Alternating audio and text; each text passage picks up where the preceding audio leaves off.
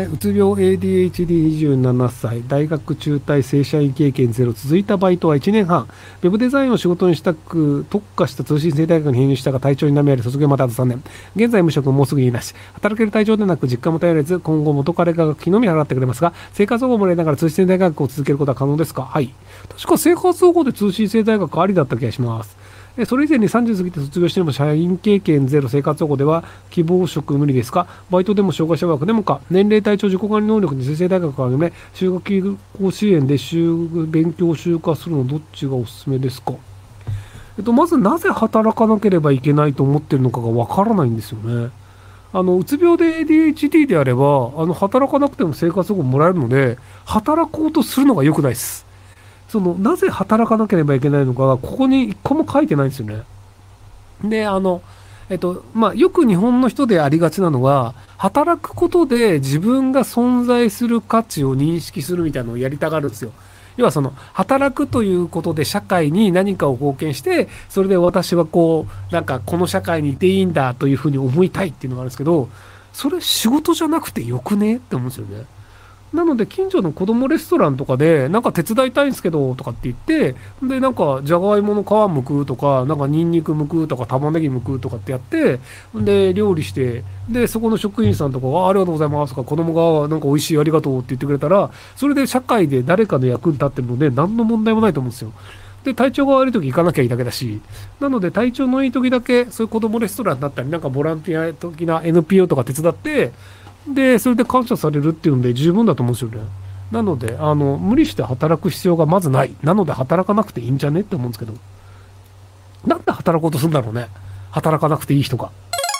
今30歳の社会人です。周りの人間が成長する過程を見て仕事を成功する人に聞いたら、覚悟が決まったと言います。人それぞれ覚悟の形は違い、多額の借金や家族ができたのも様々です。私も成功したいと思い切って生活をきつきつにして借金を変えてみたりとかもして、その瞬間やる気があって数日経つやらない自分がいます。自分がすごく情けないし、覚悟って何なのと悩んでいます。覚悟って何なのでしょうか？あなたにはありません。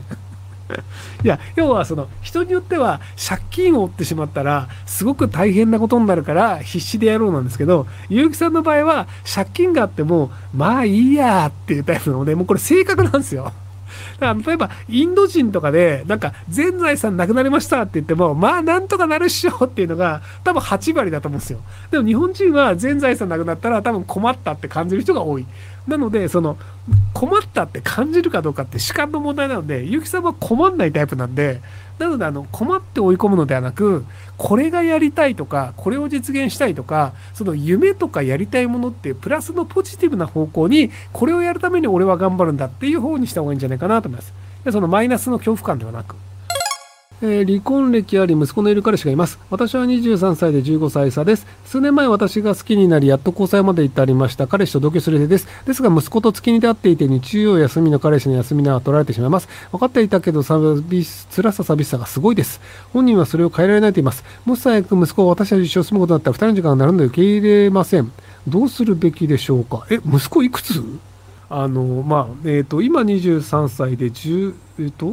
15歳差っていうのは男性の方が38歳ってことかな。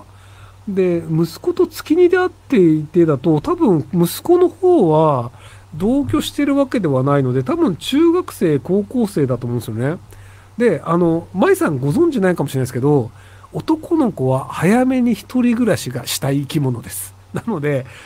金さえ出してくれれば速攻一人暮らしってなります。僕も大学になったら速攻一人暮らしになりました。うちは中央大学ってとこに通ってたんですけど、バイクで行けば1時間4、50分で、2時間弱ぐらいで着くので、別に通おうといえば通えるんですよ。電車で行っても、時間そんなに変わらないんで、ただ、男の子は一人暮らしがしたくなる生き物なんです。そういうもんなんです。なので、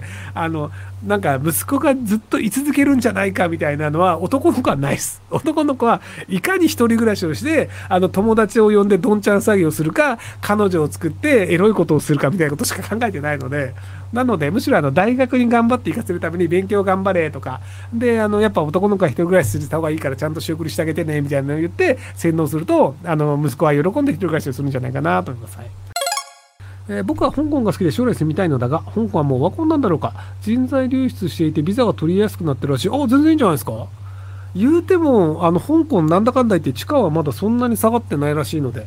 で結構やっぱり優秀な人はまだまだ香港集まってて、まあその教育系とかもそうなんですけど、なので割とありなんじゃないかなと思いますけど、なので全然僕も推しですね、香港は。まあ、そのシンガポールとかが伸びてきて、で中国があんまりその信用できないよねっていう人が、まあ、香港もってなるんですけど、そうは言ってもやっぱり香港はそれなりにポテンシャルは結構あって、でその、まあ、中国人の香港人でやっぱり香港人の人って結構その落ち着いてて長期的な視点も持って物事を考えたりするので、なのでまあ中国に巻かれつつもある程度ちゃんとそのおかしなことはしないよねっていうところでラインを持ってくれる気はするので、そんなに怖がる必要はないんじゃないかなと僕は思ってますけども。13番ですね。今不登校の状態で高校は通信に決まりました。学校にも行った時は学級委員や部長、実行委員などもしていましたが、しかし一日中スマホを触っているのでコピー力や記憶力が落ちてきて漢字なども思いません。ちなみに中2の後期から不登校気味なり中3ほぼ行ってません。だからいやなんだろうな、状況は分かった、自己紹介は分かった500円で自己紹介をしていいのかこれは多分学校行きたいという話であれば行け学校に行かないから暇だからスマホ触ってるのだからコミュニケーション能力が下がりますなのでコミュニケーション能力を上げたかったらスマホを触らないで学校に行けで通信のまあ N 校とかだと普通になんかスラックとかでオンラインでその会話をするチャンネルとかあったりするので、なので別にリアルで会わなくても人と会話することはできるので、なので通信でもそういうところであればその普通に同級生と会話をするっていうのができるので、なので普通に会話をするというのをちゃんとやればいいんじゃないかなと思いますけど、でも11月だからあと 3,4 ヶ月あるのか。なのでスマホじゃなくてオンラインゲームやった方がいいですよ。まあ一応スマホでも荒野行動、でも荒野行動とかボイスチャットはスマホだとできないかな。